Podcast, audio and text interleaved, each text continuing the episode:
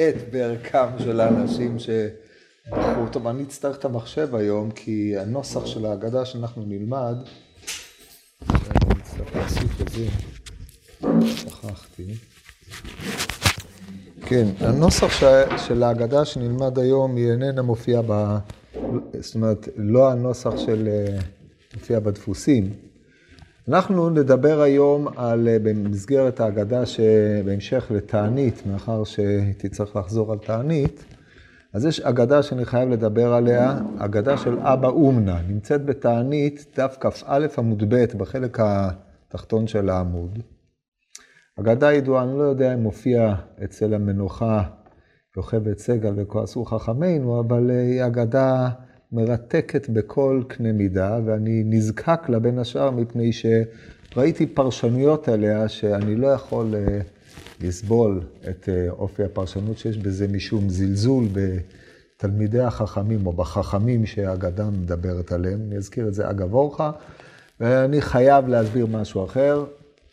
אז אנחנו נשתדל אה, לראות את העניינים. עכשיו, במסכת תענית נתברכה בכמה וכמה כתבי יד, ויצאה לאור אה, מהדורה, אה, מה שקרוי מדעית, דהיינו ערוכה על פי כתבי יד עם אי, אילו הערות של יהודי בשם מלטר, אני לא זוכר את השם הראשון שלו, בארצות הברית, והמהדורה הזאת היום באיזשהו מקום יש לנו לאל ידינו לבדוק את רוב כתבי היד, ויש כתבי יד שיש לנו היום בפרויקט פרידברג שהוא לא השתמש בהם, אבל על כל פנים הוא ערך מהדורה יפה עם הערות מעניינות. אני השתמשתי במהדורה שלו בשביל הנוסח, זה יותר קרוב לכתב יד מינכן ואוקספורד 366 מאשר בנוסחים שלפנינו. אם תשאלו, מהי נפקא מינה? נפקא מינה לכמה וכמה ביאורים. שנתייסדו על הנוסח הקיים והם אינם יכולים להתקיים לפי הנוסח הזה. עכשיו, דרך אגב, כבר, אה, אם אנחנו נדבר על נוסחים, לא שעיקר עיסוקנו בנוסח, אבל כמו שנהגו הקדמונים, רבותינו הראשונים, שבררו את נוסחאות התלמוד לפני שהם עסקו בפרשנותם, אנחנו יודעים על זה. אצל הרמב"ן בפרט כמה וכמה פעמים ברורי נוסח, או שיש לנו אה, דיון מפורסם על שאלה ששלחו רבי הרעביה, רבי אליעזר ברבי יואל הלוי, שלח לישיבות בבל, לשאול על נוסח הגמרא בפסחים ל', כן, יש לנו אה, ביטויים כאלה, מה הנוסח של הגמרא שם, היה ויכוח גדול על דין חמץ במשהו, מה טיב האיסור, יש מחלוקת רבינותם ושאר הראשונים, ולכן היה חשוב להם לדעת מה הנוסח שעמד לפני ישיבות בבל. אז גם כשאנחנו עוסקים בסיפורי אגדה, או בגמרא בעיון בוודאי, אבל גם בסיפורי אגדה, יש אה, נוסחים מנוסחים שונים, מפני שמטבעם של דברים, כשאתה קורא קטעי אגדה ויש שם מונחים שהם לא מובנים, או עניינים שזוקקים פרשנות או איזשהו קושי פנימי, אז הלומד כבר בתקופה קדומה הכניס את הערתו לתוך העניין, והיא נשתלבה לתוך הטקסט. לפעמים שינתה את העניינים, נתנה להם אה, כיוון מסוים, ולכן הדבר נכון לבדוק בהגדה, אם אתה רוצה לנתח ניתוח נכון ומדוקדק, את הנוסחים הקדומים שיש לנו היום, ולהשתמש בשיקול דעת באיזשהו אופן אה, בניתוח ההגדה. עד כאן המבוא שלא אומר שום דבר, וזה רק כלל לכל הלומדים. היום שיש לנו את הפרויקט של פרידברג, קל מאוד לעשות את הדבר הזה, וזה מרתק לראות את שינויי הנוסח. שיש. טוב, אז עכשיו נסתכל בהגדה עצמה עם הקשיים הנפלאים שיש בה. הגמרא מספרת על אבא אומנה. אומרת הגמוריה באומנה הוואתי לי שלמה ממטיבתא דרקיע כל יום. קודם כל נקרא את ההגדה האטומה, רק אני מפרש מילים, אחרי זה נחזור לנתח אותה קטע-קטע. היא מחולקת, מעשה, אפשר לחלק אותה לשלושה או ארבעה חלקים. אז החלק הראשון, זה החלק שהגמרא מתארת את אה, מעלותה, זאת אומרת, מדברת על היחס בין אבא אומנה, אביי ורבא.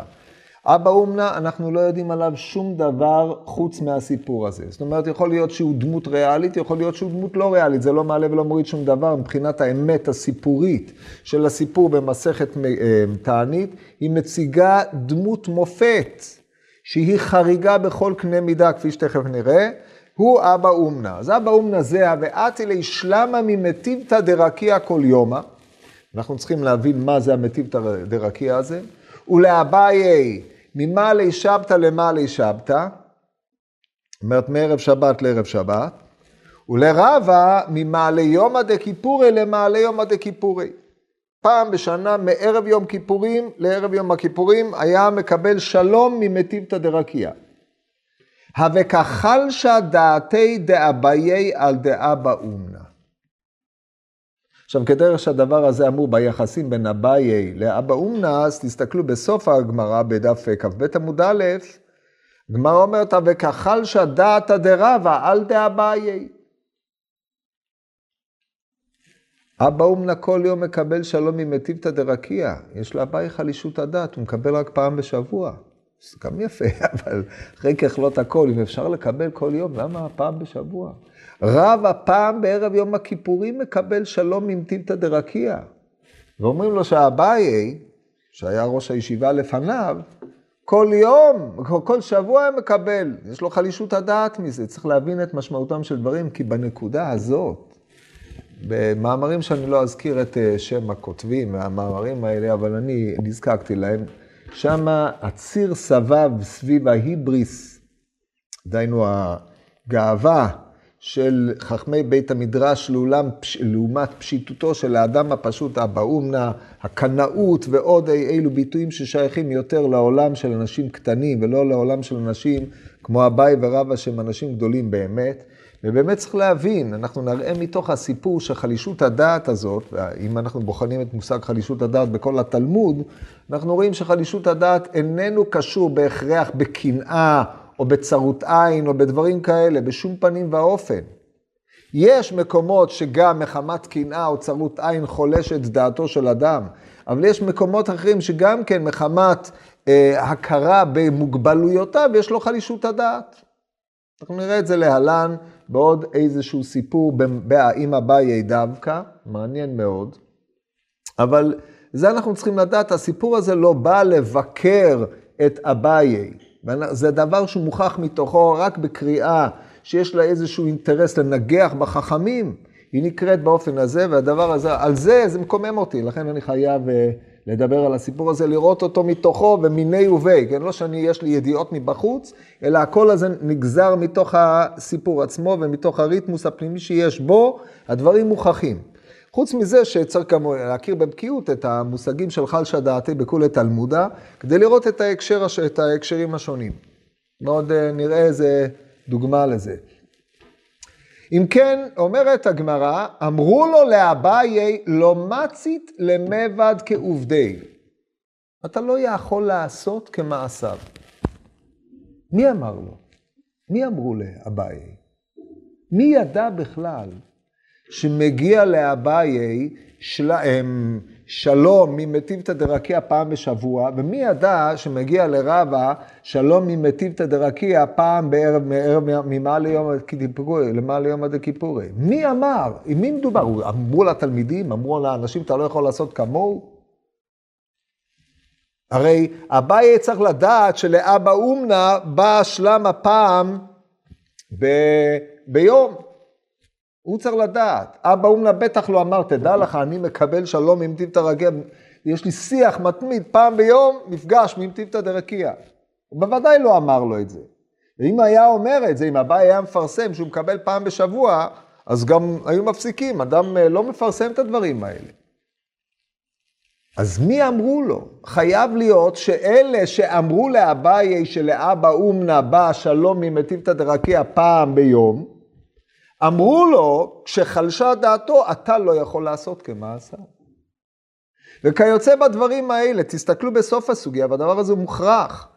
הווה כחלשה דעתי דרבה על אביי.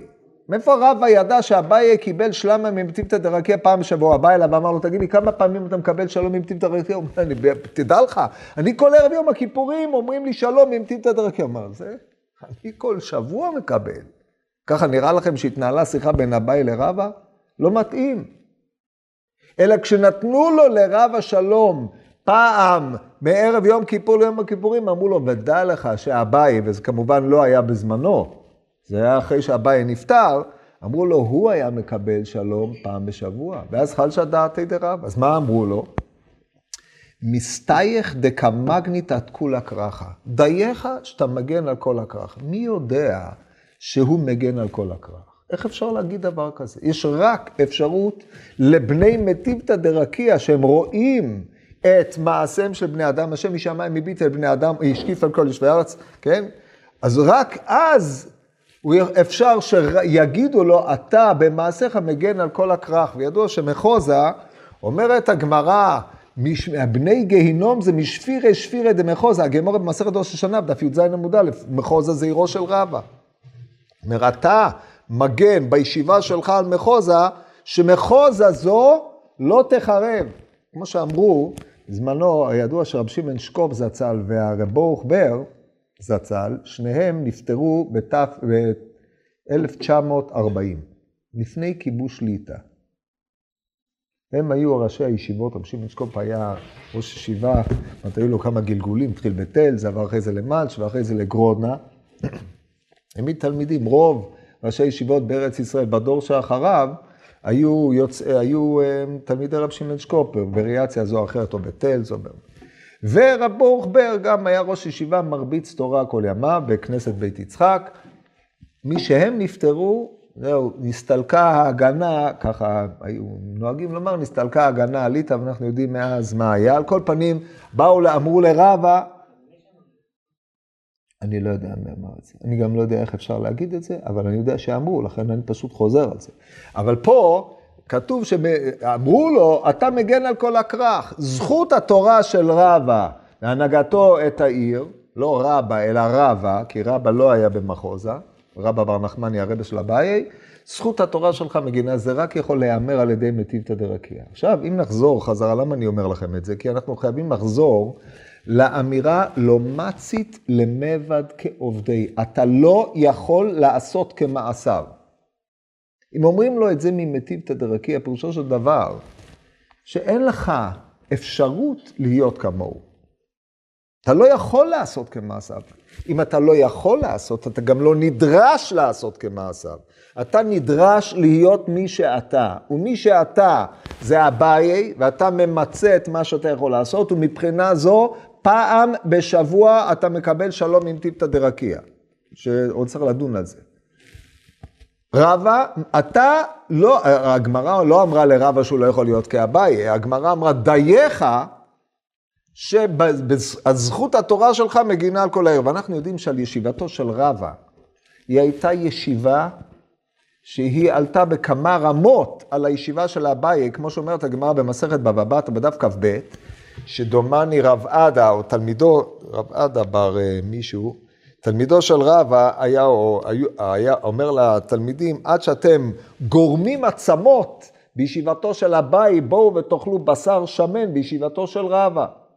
כן, הדבר הזה גרם לאביי חלישות הדעת כמובן. אבל ישיבתו של רבא הייתה נחשבת הישיבה, מבחינת הלומדס, מבחינת ההתפתחות. ואנחנו, אין לנו בידינו לשקול את הדברים, כי האופן שבו אביי ורבא מופיעים בגמרא וסברותיהם הם שקולים. אתה לא יכול להגיד שיש סברות אופייניות לרבא יותר מאביי, אבל זאת מימרה שנאמרה על ידי תלמידי רבא ביחס לישיבה הזאת, כן? בהקשר של הסיפור המפורסם עם רב דימי מנהרדעה, בבא בתרא כ"ב. לכן הגמרא גם לא באה לומר מה היה עדיף אביי מרבא, אלא אומרים לו לרבא, דייך שמעשיך בישיבה שלך מגינים על מחוזה, שזה גם מדרגה. אז אתה לא מקבל שלום כל פעם ממטיבתא דרקיע, אבל המעשים שלך פועלים בארץ שהמקום הזה לא חרב. טוב, עכשיו הגמרא אומרת, מהי עובדי דאבא אומנה? אז עכשיו אבא אומנה, אומן, בסתם, סתם אומן זה או מוהל או אה, מקיז דם. אבל לפני שניכנס לעובדות על אה, טיבו של אבא אומנה זה, נראה את העניין. טוב, נקרא את זה קודם, אחרי זה אספר לכם קצת על מקיזי דם בתקופת התלמוד. מה היה ועובדא דאבא אומנה? דחייה ואביד לי מילתא, דהיינו כאשר היה מקיז דם, ואביד דוכתא דגברי לחודיו ודנשא לחודיו, היו לו שני חדרים, חדר גברים, ששם הוא היה מקיז להם דם, חדר נשים, הוא היה מקיז להם דם, לא היה מערב גברים ונשים בעת הקזת הדם.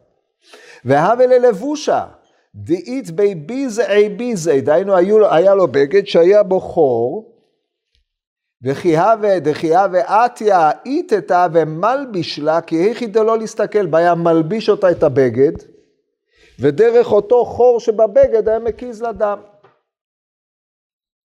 והווה לדוכתא מאבראי, היה לו מקום מבחוץ, קופה מבחוץ, שהוא לא היה רואה, אלא היא היה פה משלמים, כן, היה כתוב על הקופה שכאן אה, התשלום. מאבראי למיר בבי פריטי, ששם אתה צריך להניח, את, אה, לשים את הכסף. דאיתלי, רמי, מי שיש לו כסף, נותן בתוך הקופה. דלא איתלי הוויאתי יתי ולא מכסף. מי שלא היה לו כסף היה נכנס ולא מתבייש, מפני שהבעל הבית או אבא אומנה לא ראה אם משלמים לפני שנכנסים או לא משלמים לפני שנכנסים. זאת אומרת, שלם כפי יכולתך, או לא, לא, לאו דווקא כפי יכולתך, יש תעריף.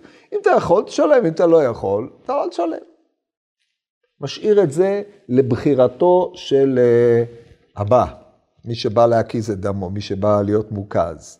וכדה וחזי איניש דלא אפשר לי, כן, אצלנו בגמרא, לבד השינויים שהיו עד עכשיו שהם לא משמעותיים, אבל פה השינוי משמעותי, אצלנו כתוב צובה מרבונון, פה כתוב שהיה רואה איניש, היה רואה אדם שמעוט יכולת. הוויאיב לי פריטה, הם מוצאים מהכסף, הם מוצאים מהכיס כסף, יאיב לי פריטה אמר לי זיל בארי נפשך, לך תבריא את עצמך. עכשיו, כדי להבין את הדברים האלה, אנחנו צריכים להכיר את תופעת הקזת הדם בזמן הגמרא. הגמרא במסכת, בגמרא במסכת שבת, קכ"ט, מדברת על הקזת דם מאוד על כמה מקומות. הקזת דם הייתה אמונה שהאמינו בה, שעל ידי זה שאדם מרוקן מדי פעם לפעם את דמו, עד שהוא יוצר דם מחדש, יש בזה תהליך בריאותי. כן, היום אנחנו יודעים ש...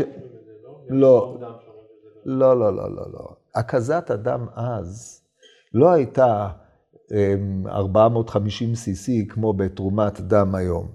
הקזת דם הייתה שהיו מרוקנים לאדם כמות גדולה מאוד של דם. הרבה פעמים אנשים מתו בהקזת דם.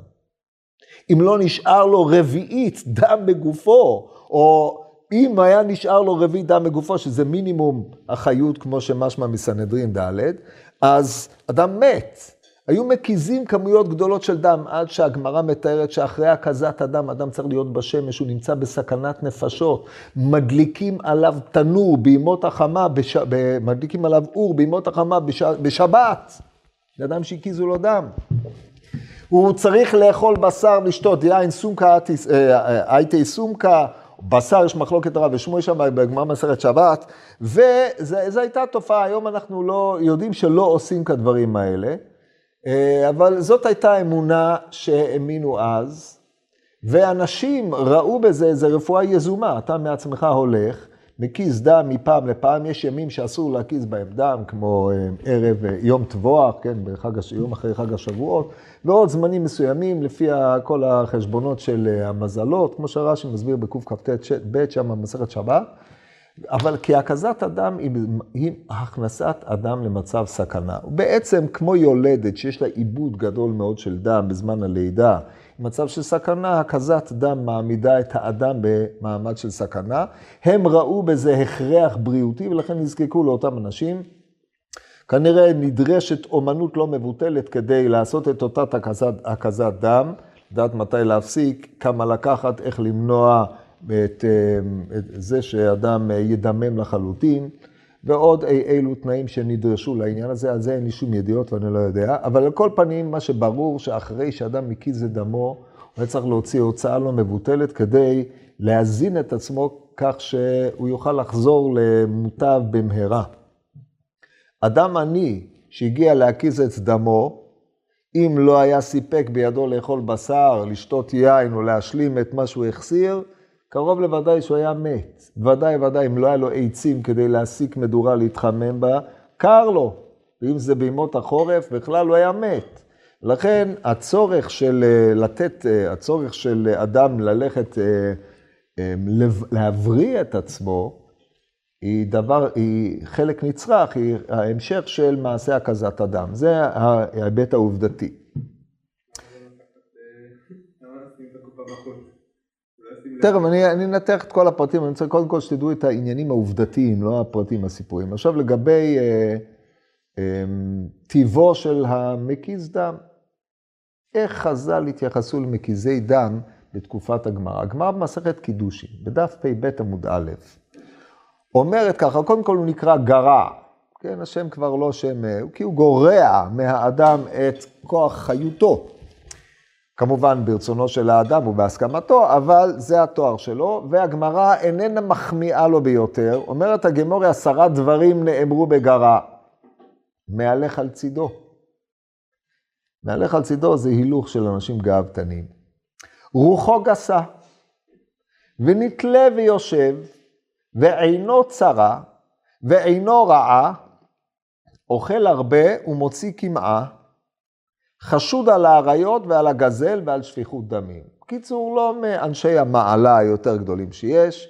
אם נחזור לגמרא בקידושין, הגמרא אומרת, תנו רבונון, כל שעסקיו עם הנשים סורו רע. כגון הצורפים, הסריקין, הנקורות, הרוכלין, הגרדין, הספרים, הכובסין והגרה. והבלן והבורסקי. כל אלה מגיעים אה, לידי כך, אין מעמידים להם לא מלך ולא כהן גדול. מה איתם? מה אומרת הגמורה? לא משום דה פסילה, לא משום שיש להם פסול הגוף, אלא משום דה זילו מנותיו, דהיינו האומנות שלהם מזולזלת. עכשיו, מה מזולזל באומנותו של גרע? מה שמזולזל באומנותו של גרע זה לא שהוא עוזר לאנשים בתהליך בריאותי, אלא מה שמתלווה לאומנות הזאת. הרי אומנות של גרע ואומנות של רופא לא שונים בהרבה זה מזה. אנשים נזקקים גם לזה וגם לזה.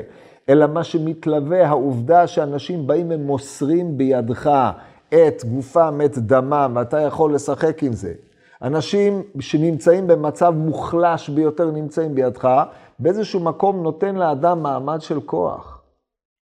אנשים תלויים בו, ואנשים, אה, הוא, הוא אה, בעקבות העניין הזה מכניס אנשים לסכנה מידיעתם והם סומכים עליו, הדבר הזה נותן לו רמות רוחה. נשים נזקקות לו, ובמצבים שהם, כשהוא צריך להקיז להם דם, יש בזה אלמנטים מאוד לא צנועים, כן? תחשבו על גניקולוג או רופא או דברים כאלה שנזקק לטפל בנשים. זה מאוד לא פשוט. אז בזמנם לא היו דברים כאלה, לא היו רופאי נשים. היו נשים שמטפלות בנשים. זאת אומרת, העניין הזה לא התפתח.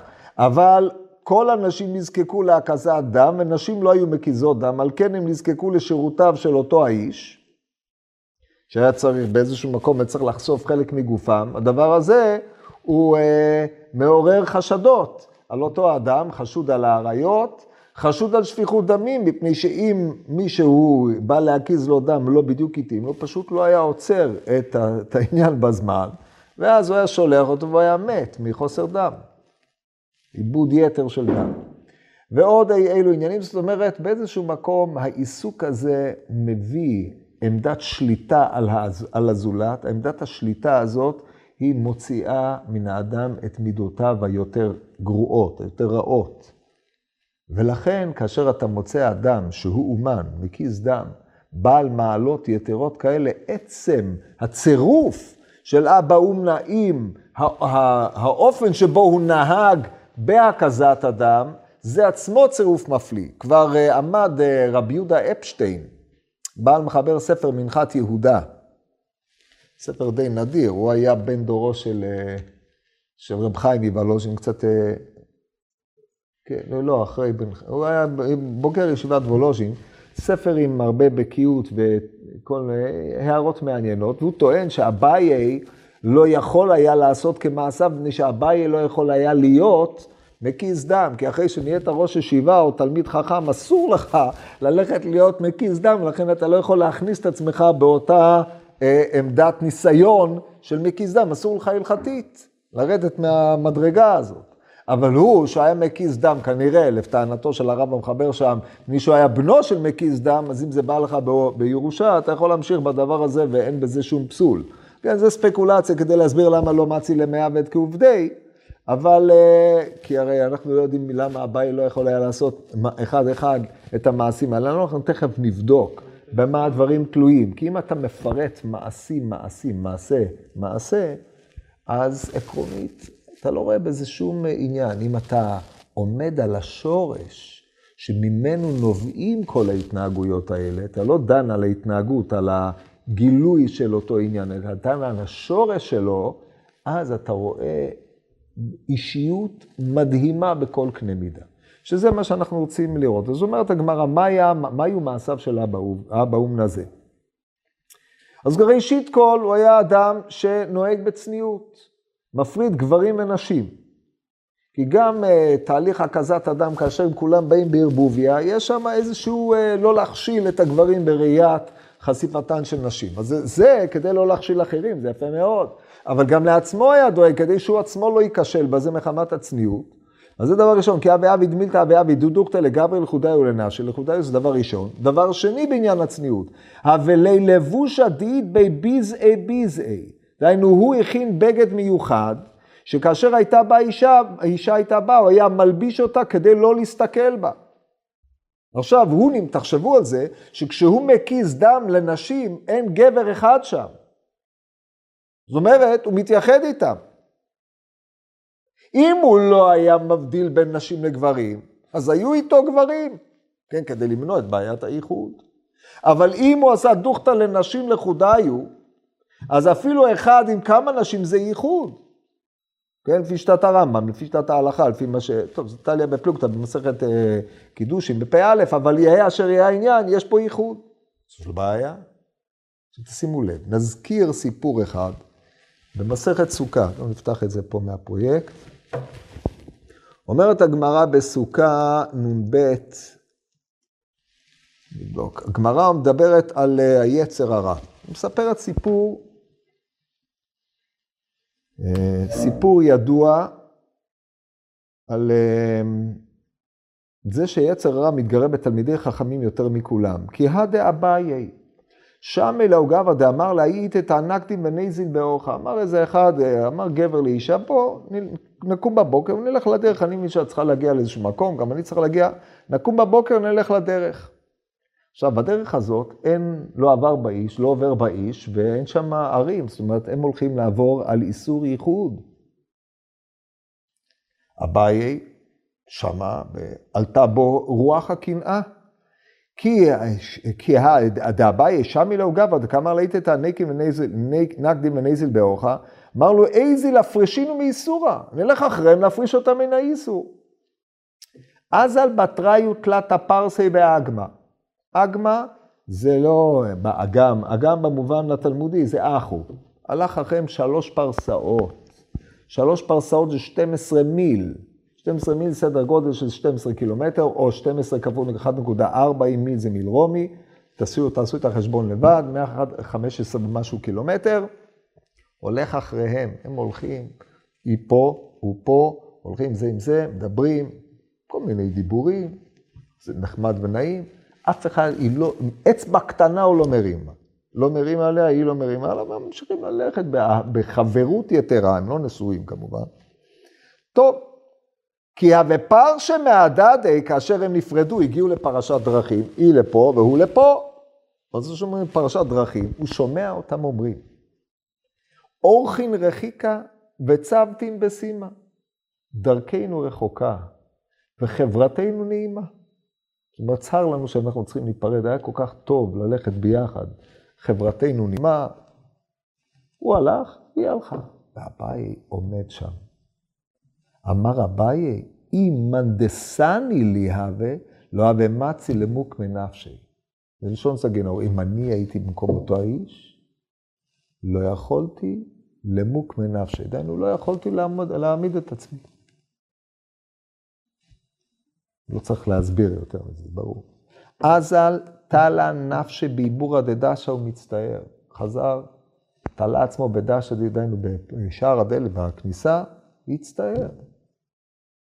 מצטער על עצמו, אומר, תראה מה זה, אדם פשוט, ככה מצליח לעמוד, ואני, אני יודע בעצמי שלא הייתי יכול. בשביל מה יש מצוות, בשביל מה יש איסור ייחוד? איסור, אם כל אחד היה יכול להסתדר עם זה, אז לא היו אוסרים את זה. וכיוון שלא כל אחד יכול להסתדר עם זה, אלא התורה ירדה לסוף דעתו של אדם, שזה תכונתו, צריך לפרוש אותו ממנו. אביי יודע את איסור ייחוד, אותו אדם לא ידע את איסור ייחוד. איך ניחמו את אביי? טען עלי כל הגדול מחברו יצרו גדול ממנו. ולכן, אמרו, כיוון שאתה גדול, יצרו יותר גדול. זאת אומרת, באיזשהו שלב מגיע האדם לידי מצב שבו הוא שולט ביצרו. כן? כי אביי הוא היה אז בגדר תלמיד חכמים ולא חכם. כזה מה שאומרת הגמרא, ותלמידי חכמים יותר מכולם, יש הבדל עצום בין חכם לתלמיד חכם. כן, חבר צריך התראה. כך אומרת הגמורה. חבר צריך התראה, אמ, כך נפסק להלכה, הרמב"ם פוסק תלמיד חכמים צריך התראה, אבל חכם בסוגיית מויצי שמרה, אה, לא מויצי שמרה, סליחה, בסוגיה של, אה, של זקן ממרא, לא צריך התראה. תלמיד חכם, חכם לא, חכם הוא מדרגה מעל. לכן דווקא חבר צריך התראה, חידוש. לא שחכם בעלמא לא צריך התראה, אבל בדברים מסוימים, בדברים שהוא יודע, הוא לא צריך התראה. בסוגיית זקן ממרא.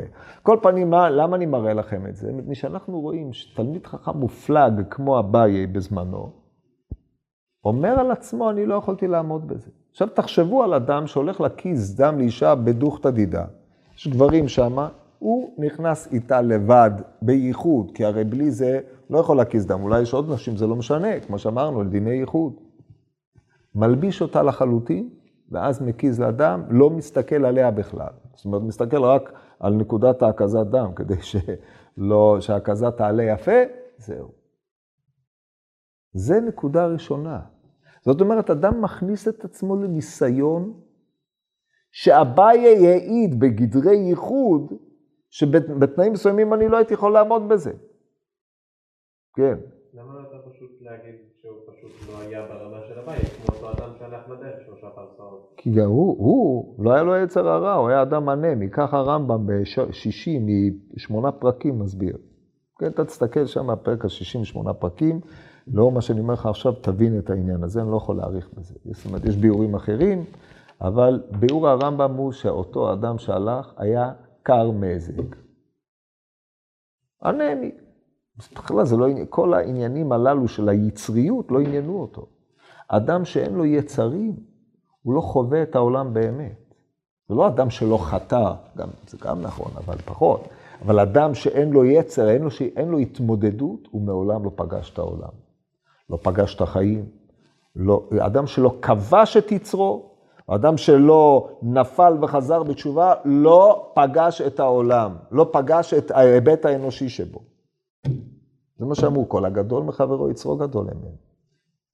וכיבוש היצר וההתמודדות עם העולם, הידיעה שאתה יכול, אבל אתה לא עושה מפני ציווי השם יתברך, מה אעשהו ובורי גזר, אפשי ואפשי, אבל מה אעשה שבורי גזר עליי, מי שלא מחמת זה עושה, מעולם לא פגש את העולם, לא התמודד איתו בכלל. זה כלל ברזל. ויותר מזה, אדם שחי את חייו הדתיים כרוטינה, מפני שהוא לא יכול לצאת מהרוטינה הזאת שהוא נקבע בה מילדותו, הוא מעולם לא התמודד עם אה, השאלה למה אני עושה את הדברים האלה, מה המשמעות שלהם, האם אני עושה את זה מפני שזה מלומדה או לא. על זה נאמר, ותהי יראתם אותי מצוות אנשים מלומדה, ואנשים צריכים לבדוק את עצמם בעניין הזה. לא שאני אומר, טוב, תלך תחתוב ותרד, וזה ירידה לצורך עלייה, ירידה לצורך כל התיקונים של הירידה לתוך הקליפות כדי להעלות ניצוצות וכל העניינים השבתאיים האלה, אני לא מדבר על זה. אבל באופן עקרוני, היצר של האדם מזמן לו אפשרות להוציא את כוחותיו מן הכוח אל הפועל. זה האש הבוערת בו שהיא מרוממת את האדם, זה תפקיד היצר. או להפיל אותו, אה, או לחדש אותו. היכולת של האדם להתחדש היא רק מכוח היצר שלו, רק מכוח הכיבוש, מכוח השגת מעלה אחרת. קנאת סופרים תרבה חוכמה עד כדי שאתה מתעלם מעל זה. בכל התחומים של החיים היצר הוא המלח הממתק. בלי זה האדם בעצם הוא, השכל נמשל, או הצד השכלי נמשל למים והצד היצרי לאש. האש הוא הכוח הפעיל. טוב, וצריך פעם להסביר לכם את זה על פי האדמו"ר הזקן, זה לא המקום אה, להיכנס לזה עכשיו, רק שתבינו את הנקודה שם, אתה תעיין שם אחרי זה, אני סומך עליך שתבין. טוב, אז זה הדבר השני, אתם מבינים? העניין השני הוא מתקדם יותר, מלבד זה שהוא חס על צניעותם של הגברים, הם על עצמו, מכניס את עצמו ללב ההתמודדות ומתגבר עליה. שלב השלישי זה תאוות הממון. תאוות הממון, פה הוא שם את הקופה מבחוץ, נותן לאדם להחליט אם הוא הולך לשלם על הקזת דם הזה או לא. ברור שהאומן, זה הפרנסה שלו. עכשיו, הוא עושה את זה בכוונה תחילה, הוא לא רוצה לראות מה אדם ייתן, מפני שכל עניינו הוא רק להיטיב. הוא בא ואמר, אם אתה חושב שאתה יכול לשלם, תשלם, אם אתה לא חושב שאתה יכול לשלם, אל תשלם. כי אני לא אפסיק לשרת את הציבור, להקיז להם דם לפי צרכיהם, מפני שאין להם מה לשלם. ולא יעלה על הדעת. אם הקזת דם, כן, אנחנו היום, אה, כמו שאמרנו, לא רואים את הקזת דם באותו אופן, אבל מי ש... אם אתה רואה את הקזת דם כאיזשהו עניין נחוץ, תהליך שהיו עושים אותו פעם בחצי שנה או משהו מעין זה, וזה חלק בריאותי נחוץ, כמו שאדם צריך לעשות בדיקת שיניים או אי אילו פעולות נוספות שהן נחוצות. ויש רופא שעושה את הבדיקה הזאת. ואם אדם לא, אין לו מיעוט יכולת, לא בגלל זה הוא לא יוכל לחיות.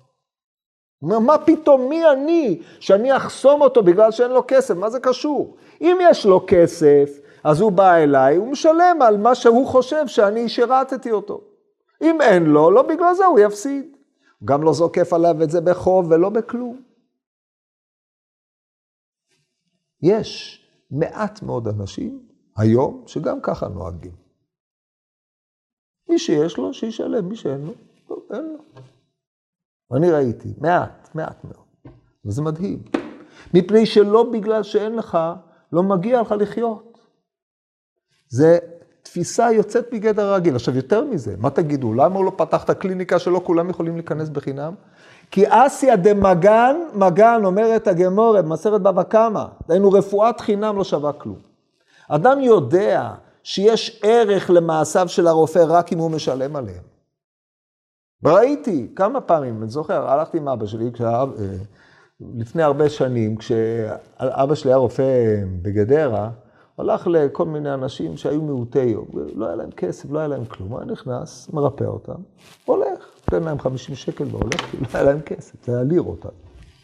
פעם אחת הלכתי איתו, זה כשהייתי ילד, פעם אחת הלכתי איתו, והגעתי לאיזשהו, הלכתי איתו לאיזשהו מקום, והוא הלך לבקר חולה, הייתי איתו, אז הוא אמר, בסוף הביקור אמר, אני מבקש 300 שקל. יצאנו החוצה, אמרתי לו, אבא, למה לקחת מהם כסף? זאת אומרת, זה אנשים ש... בסדר, אם לא הייתי לוקח, הם לא היו עושים שום דבר ממה שאמרתי. זה 300 שקל בשביל... אבא שלי זה לא כסף בכלל, זה לא... זאת אומרת, הוא היה מהבכירים, פרופסור בכיר בגריאטריה, שביקור זה פחות מאלף שקל, לא מדברים על זה בכלל, כן? זה כמו הרופאים שיודעים לשחוט את החולה. אמר לי, אז אמרתי, לך יודע, אמר לי, ניסיון, רואה? אני ראיתי במו עיניי, שמעתי את זה. עכשיו, מה הוא צריך את ה-300 שקל? זה לא עניין אותו בכלל. אז זה אסיה דה מגן מגן, לכן חייב היה שיש שם כסף. אבל מי שלא יכול, כיוון שהוא יודע שאם היה לו היה משלם, לא בגלל שאין לו הוא לא ישלם. זה חוכמת הרופא. שלב ב', שלב שלישי. הבלה וכדה וחזי איניש, דלא אפשר לי. ראה אדם שיודע, את כל הכסף שלו הוא שם בתוך הקופה, וכשהוא יוצא מפה, אין לו אפשרות ללכת לקנות מה שהוא צריך. זאת אומרת, הקזת הדם, סוף הדרך. אם הוא לא ירפא את עצמו מכאן, אז הקזת דם רק הזיקה לו, אז הוא הרגיש אחריות כלפיו. לא זרק אותו. זה ששמת את כל הכסף שלך בקופה כדי שמקיס לך דם זה חצי עבודה. עכשיו אתה במצב הרבה יותר גרוע מהמצב שהיית לפני שבאת לפה. האחריות נופלת על מי? עליי או עליך? עליי, אני הקזתי לך דם. קח כסף, לך תבריא את עצמך. הבן אדם לא ידע את זה? מה? הבן אדם שהגיע כדי להקיס את הדם, הוא לא ידע ש... מה זה משנה? ידע או לא ידע? הוא אמר, אני חייב להקיז דם. אני אסתדר, אתה יודע, ישראלים, נו, אני אסתדר, יהיה בסדר, אני אלך לשנורר מפה, משם לגנוב, אני אסתדר, מה? זה לא יודע לחנך, זה לא, זה, זה, זה הסיפור. הוא ראה את עצמו בתור, זו הייתה האחריות שלו. עכשיו, זאת האישיות העולה מן הסיפור. עכשיו אם נפרק כל פרט ופרט, אפשר היה להסתדר איתם. זאת אומרת, אם שמעת שאיזה אומן מקיס דם היה נוהג ככה, אתה יכול גם לעשות, להעתיק את המעשים האלה, תפתח קליניקה, עכשיו תעשה כל מעשה בדיוק כמו שהוא עשה. אז למה אפשר, למה אומרת הגמורה, אביי לא היה יכול לעשות כמעשיו? תמיד, כאשר אתה פורט את הדבר לפרוטות, כל מעשה ניתן לחיקוי. אנחנו יודעים את זה. מעשי חסידות, באיזשהו שלב הפכו להיות נורמה.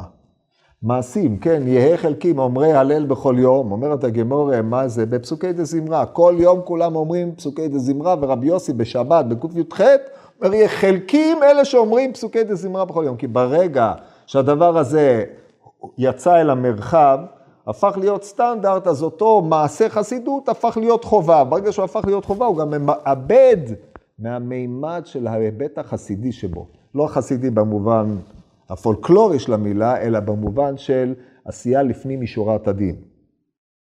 אז יוצא שכשאנחנו ניקח את הנבנה אומן שהוא בנוי על, על פי אותה תבנית, גם הוא יכול לעשות את זה. אז מה ערבותא? אמרו לו, את זה אתה לא יכול לעשות. לא שטכנית אתה לא יכול לעשות, אלא אתה לא יכול לעשות את זה כי אין בך את המידה המיוחדת שיש בו. מהי המידה המיוחדת שיש פה שמשתקפת מפה? זה רצה אביי לדעת. אז הוא הולך ללמוד, העמיד אותו למבחן. עכשיו, בנקודה הזאת קומם אותי מה שקראתי, וכאמור לא אזכיר לכם את מי שזה היה וכולי, אבל כמה סיבות, אבל uh, קומם אותי. אביי, כתוב במאמר, אביי הלך להעמיד את הקדוש ברוך הוא במבחן. האם זה מוצדק שאותו אבא אומנה מקבל שלמה ממטיבתא דרקיע כל יום? יכול להיות שכל מעשיו הם נכונים רק בהיותו מקיז דם, אבל כאשר אתה בוחן אותו בשטחים אחרים, הוא ככל האדם. פקפק ב... ב... מטיבתא דרקיע. עכשיו, מה זה מטיבתא דרקיע? מה זה? מטיבתא דרקיע מופיע בש"ס כמה פעמים, פורסם הגמרא במסכת מכות, מסכת בבא מציע, בדף פ"ה, מטיבתא דרקיע, מסכת ברכות בדף י"ח, כן, עם לוי שרצו להעלות אותו מטיבתא דרקיע זה בית מדרש של מעלה. שם נסגרים כל הלומדה של מעלה, זה מטיבתא דרקיע. דהיינו, הבית מדרש, כשאיילו ליהודה, הכניסו ליהודה, ואל עמו יביאנו, זה הכניס אותו למטיבתא דרקיע, או לוי, רצו להעלות אותו למטיבתא דרקיע, כחלשא דעתי דרב אפס, שישב, ברגע שרב חנינא, חלשא דעתי רב חנינא, או רב אפס, הוא ישב מבחוץ עם רב חנינא, לא נכנס לו לבית מדרש, לא שם חלישות הדעת, לכן לא הכניס אותו למטיבתא דרקיע. זה המטיבתא דרקיע, שלום ממטיבתא דרקיע בכל יום. מה אומר? מה זה אומר? מה זה שלום? שמגיע ממטיבתא דרקיע. מטיבתא דרקיע רואה את התורה בצורתה האידיאלית. השלום הבא ממטיבתא דרקיע, פירושו של דבר שיש התאמה או שלמות, השלמה בין מה שאתה עושה לבין האידאה של התורה כמי שמתבטאת באותה מטיבתא דרקיע. זה התורה בטהרתה, באידאה שלה. כן, כמו שהגמרא המפורסמת בה, במציע פ"ה, יצתה נשמתו של רבא בטהור. במטיבתא דרקיע חלקו עם בארת קודמת לשיער הלבן ושיער הלבן קודם לבארת, אני מניח שאתם מכירים את זה. באותו זמן שרבא אמר טהור, הקדוש ברוך הוא אמר טהור, במטיבתא דרקיע אמרו טמא. כן, להלכה אנחנו פוסקים טמא, כבר תמו על זה האחרונים, תוספות יום טוב, משנה נגעים על הדבר הזה. אבל על כל פנים, זה התיאור של האידאה של התורה, כביכול, התורה בטהרתה.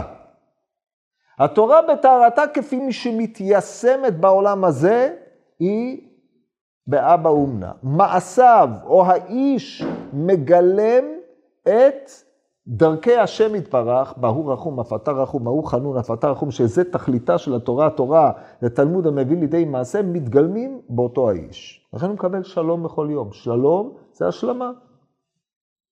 יש לו תפקיד בעולם הזה, הוא מייצג את הדברים האלה. אביי, הבית מדרש של אביי והתורה של אביי מקבלים שלום פעם בשבוע. במעלי שבתא, דהיינו לקראת השבת, סוף ימות החול, במעבר בין ימות החול לשבת, אביי מקבל שלום עם מטיבתא דרקיע, הסכמה על תורתו, הסכמה על פועלו. אומרת הגמור במסכת ראש השנה, רבא דעסק בתורה, רבא זה הרבה של אביי, שבבית אלי, אה, חי 40 שנה, אביי עסק בתורה וגמילות חסדים, שילב תורה וגמילות חסדים. עיקרו היה התורה, גמילות חסדים היה עוד, מקבל פעם בשבוע. רבא שהחזיק את בני מחוזה שלא יתדרדרו אל הגיהינום עלי ארץ, בערב יום הכיפורים, שכולם חוזרים בתשובה, אז הוא מקבל מטיבתא דרקיע על פועלו. כי אדם נבחן לפי היחס שלו אל הציבור. זה השלום ממטיבתא דרקיע, היישום של מה שאתה לומד בתורתך, או היישום של מעשה התורה שלך. אז עכשיו אביי הולך לבדוק, כי אנחנו פירטנו לפרוטות את מה שהיה פה, יפה מאוד הדבר הזה, אבל עם כל זה אפשר היה לחקות את זה. אז רוצה לאביי לעמוד על נקודתו הפנימית. הרי כבר אמרו לאביי, אתה לא יכול לעשות כך. אז אביי לא היה תמים לחשוב שאני לא יכול לעשות, להקים קליניקה ולחקות את מעשיו. אני יכול, מה הבעיה? אני יכול. לא, לא, לא. הנקודה הפנימית שלו, מה שמאפיינת את אותו האיש, אבא אומנה, את זה אתה לא יכול לעשות. עכשיו כבר, במסגרת מדרש השמות אבא אומנה, אבא זה שם תואר, כמו הרב, כן? אבא שאול וכן הלאה. יש אנשים שנקראו אבא, אבל אבא הכוונה היא אדם חשוב. אבא אומנה זה האומן החשוב. אבל אבא אומנה זה שני שמות, הוא אבא, הוא נוהג כאב לאחרים. האב לא מצפה לקבל מהאחרים, אלא כל עניינו הוא לתת לאחרים. הוא מעמיד את האחרים, זה תפקידו של האבא, הוא הבונה את האחרים. אומנה. עכשיו אנחנו, האבא אומנה, אם כן, זה ראש האומנים, או האומן החשוב, מפני, מפני שהוא התייחס לאומנות שלו כשליחות. שכל כולה באה להיטיב עם האחרים, לכן כל הצעדים שלו הם צעדים מדודים, בשום פנים ואופן לא לנצל את משלח ידך להפיק מזה תועלת אישית, אבל לא זו בלבד, אלא להיטיב עם אלה שבאו אליך, שהם יבינו את חשיבות עניין הקזת אדם ויתנהגו בהתאם, מחד גיסא, ומאידך גיסא לא למנוע מהם מפני שהם לא יכולים לשלם, והדבר השלישי, לדאוג להם בעקבות הקזת אדם. זה הדאגה שלו אל האחר, הדאגה הכנה והאמיתית. עכשיו אנחנו מגיעים לקטע המרתק, אביי הולך לבדוק אותו. אומרת הגמור הזה, אם נחת שדר אביי זוגא דרבונו למבדקי, הוא הולך לבדוק אותו. מה יש לו לבדוק? מה, לראות אם הוא אותנטי, אם הוא לא מזויף? למה שהוא יהיה מזויף? למה צריך לבדוק? אלמלא שאמרו לאביי, אתה לא יכול לעשות כמעשיו, הוא לא היה עושה את זה. פשוט מה? אומר אביי, אני חייב להבין. הרי ודאי שכשהם אמרו לא עשו כמעשה, אני לא יכול לעשות כמעשיו, פירושו של דבר לא שאני לא יכול לעשות את מה שהוא עשה בפועל, אלא אני לא יכול לעשות כמעשיו כי לי אין את מה שיש לו. את זה אני צריך ללמוד. מה יש לו שאין לי? אם הוא מקנא בו? אם הוא רוצה להיות כמוהו? האם חורה לו שמגיע שלום ממטיבתא דרקיע פעם בשבוע, בא בטענות על הקדוש ברוך הוא, ריבונו של עולם, מה, מה זה? אני כל היום לומד תורה, משקיע, אבא היה מגדולי המתמידים. אני משקיע, יורק דם על התורה, וזה מה שמגיע לי, פעם בשבוע. הוא מקבל כל יום. הסתכלות כזאת היא ילדותית, והיא לא מכבדת את החכמים. בשום פנים ואופן אנחנו לא קוראים אגדות באופן כזה. מי שקורא אגדות באופן כזה, הוא מישהו שקורא אותם כאילו הם היו בשלי עליבאבא, או אגדות סיפורי עמים. בשום פנים ואופן, מדובר פה על גדולי החכמים. וכל עניינם, אביי הוא בעל מדרגה עצומה. וכל עניינם של אותם אנשים, לעבוד את השם, להבין מה רצונו של הקדוש ברוך הוא מאיתנו. אם בא לו שלום פעם בשבוע, אומר ריבונו של עולם, אלמלא הייתי יודע שאפשר לבוא פעם ביום, לא הייתי בא בתנות. אני רוצה לדעת, חלשה דעתי לא מפני שהוא יותר טוב, אלא מפני שאני לא מספיק טוב. קנאת סופרים תרבה חוכמה. הקנאה האמיתית היא, אם אני רואה מישהו שמצליח בתורה יותר ממה שאני מצליח, אני לא מקנא בו קנאה זולה, כי ריקב עצמות קנאה. אלא אני אומר, ריבונו של עולם, אשריך שיש מישהו בעולמך שמצליח לממש את התורה כך. אני צריך לבדוק בעצמי למה לי, אני לא עושה את הדברים האלה, זה סטנדרט עבורי. האם אני ממצה את כוחותיי או אני לא ממצה את כוחותיי? הקדוש ברוך הוא שתל אדם כזה בעולמו כדי שאני אלמד מה אדם יכול לעשות. או כמו שאומרת הגמורה על דמה בן נתינה, איזה יהיו, אומרת הגמרא, עד היכן כיבוד אביים, לכו תעשו, תראו במסה הגוי ההוא באשקלון. מי לומד מהגוי? הגוי הזה בסוף עשה את הקבר שלו מצבה, את האבא שלו השתחווה לקבר של אבא שלו. אבל באנו ללמוד על כוחות הנפש שיש לו לאדם. כשאתה מסתכל על מישהו ואתה יודע שאתה בעל כישרון, יש בך יכולות וכיוצא בדברים האלה, אתה רואה מישהו שממצה את הכישרון שלו ואתה מבין שאתה מחפף, זה מעורר אותך לבוא לבחון את עצמך איפה אתה עומד. אדם בלי אמת מידה לא יכול להתקדם. האמת המידה היא חיצונית לו עד שהוא לומד על האמת המידה הפנימית שלו. זה יסוד גדול, ככה החינוך של הקנאת סופרים תרבה חוכמה, זה עניינה. ולא המשמעות הקטנונית, האווילית של האדם המקנא באחר, והוא חייב להשיג אותו והוא שמח לעדו, חס ושלום. זה לא דרכם של חכמי ישראל, בוודאי ודאי לא אביי. לכן חל שהדעתי על מיעוט שלו, לכן הוא הולך לבדוק מה קורה כאן. מהי המדרגה שיש בו שאין בי? לגיטימי או לא לגיטימי? שיא הלגיטימי. אומרת הגמרא, וואי וואי, כמעט לא יהיה לי זמן, זה הקטע הכי מרתק פה. אומרת הגמור, הזים נחת שדר אביי זוגא דרבונו למבדקי. שלח זוג תלמידי חכמים לבדוק אותו. עכשיו, לבדוק אותו זה לא לראות אם הוא זייפן או לא זייפן, אלא לבדוק מה יש בו. הוא יעמוד במבחן או לא יעמוד במבחן? ברור שהוא יעמוד במבחן. אבל על ידי המבחן שאתה מציב, אתה מבין מה יש בו באמת. אתה יכול, אדם ענק, גאון עולם, שאתה בא לבחון אותו, אתה יכול לבחון אותו בדברים פשוטים. אז תדע שהוא יודע דברים פשוטים. ככל שאתה רוצה לדעת את עומק החוכמה, אתה מעמיד ניסיון יותר גדול, ויש לנו יסוד במדרש, כתוב, השם צדיק יבחן. ורשע ואוהב חמאס, שנאה נפשו, כך כתוב בתהילים. אומרת הגמורת, מי הקדוש ברוך הוא בוחן? את הצדיקים, מביאים שלושה משלים מפורסמים במדרש, משל קנקנים, כשאתה בודק קנקן, דופק על קנקן, על איזה קנקן תדפוק? על הרעוע או על החזק? אבל אומר על החזק. אותו דבר אביי נוהג בדיוק באותה מתכונת, ולכן מי שסבר לתומו או לא לתומו בצורה די מזידה, בצורה, בכתיבה די... בוטה ומכוערת לדעתי, ככה לא מדברים על חכמי ישראל, אני לא יכול לסבול את הדברים האלה. אביי נוהג בדיוק, הולך בדרכו של מקום, אתה רוצה לבדוק מישהו, לנסות אותו כמו שהשם צדיק יבחן. הוא רוצה לבחון את הצדיק, לראות ולגלות את מעלתו של האיש, גם לעצמו וגם לאחרים. עכשיו, הבחינה פה מתוחכמת שלב אחר שלב. והתקשו פה כשפת אמת, הרבה אחרונים התקשו פה בהגדה הזאת, אנחנו נראה את זה אולי בשבוע הבא, אני אשלים את זה, כי לפי הזמן לא נראה לי שנספיק.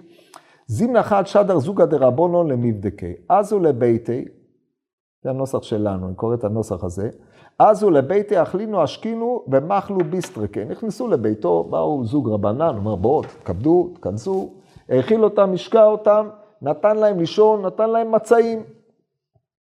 לצפרא בבוקר, קרחינו והייתינו לשוקה. לקחו את המצעים, קיפלו אותם והלכו איתם לשוק. ישראלים לכל דבר, כן? לקחו את מה שיש והלכו. טוב, לא, לא יפה להגיד, טוב. שדר אביי, אביי שלח לאבא אומנה וקרא לו לבוא לשוק. זה לא מופיע אצלכם. כי אצלכם לא מובן איך הוא הגיע לשוק.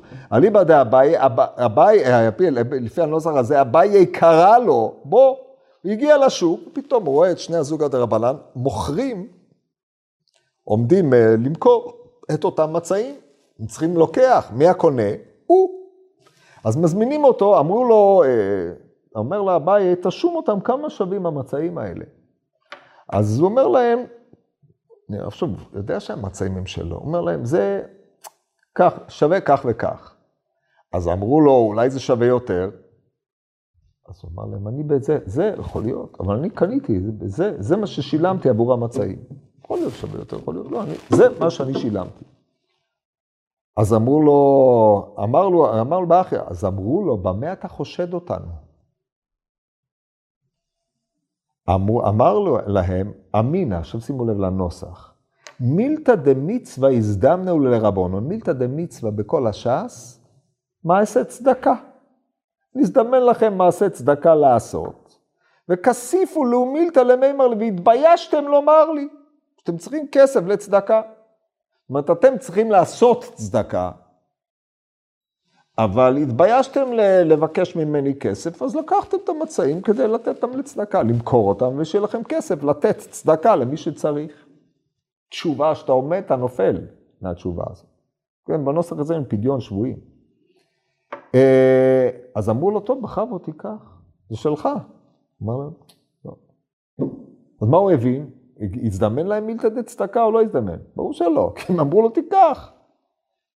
אמר לו, מהאישה אתה אסך מדעתה, כיוון שגמרתי בדעתי שלקחתם אותם לצורכי צדקה, הסחתי דעתי מהם, כאילו נדרתי אותם שיהיו לצדקה, לצדקה. זה המעשה. כל שלב במעשה הזה הוא ניסיון. כל שלב הוא בדיקה, מתוחכם, אחד לאחד. זה לא סיפור סתם, לא שהם סתם מדברים איתו. כל שלב הם מעמידים אותו בניסיון. שתבינו את זה טוב, ככה צריך ללמוד את ההגדה הזאת. שואלים העולם, מי התיר לכם לגנוב? אומרת הגמורה לא תגזול, לא תגנוב על מנת למיקה, גמרא בבא מציע. הרמב"ם פסק את זה, אסור לגנוב אפילו דרך שחוק.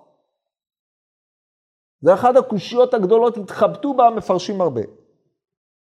תסתכלו פה בשפת אמת, כן, השבוע הבא אנחנו נסגור את זה ונספר עוד סיפור מהסגנון הזה.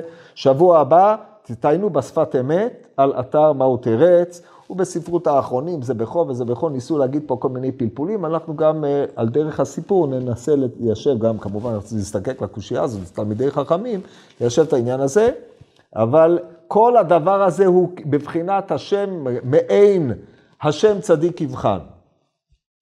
טוב, אז המשך יבוא בעזרת השם בשבוע הבא.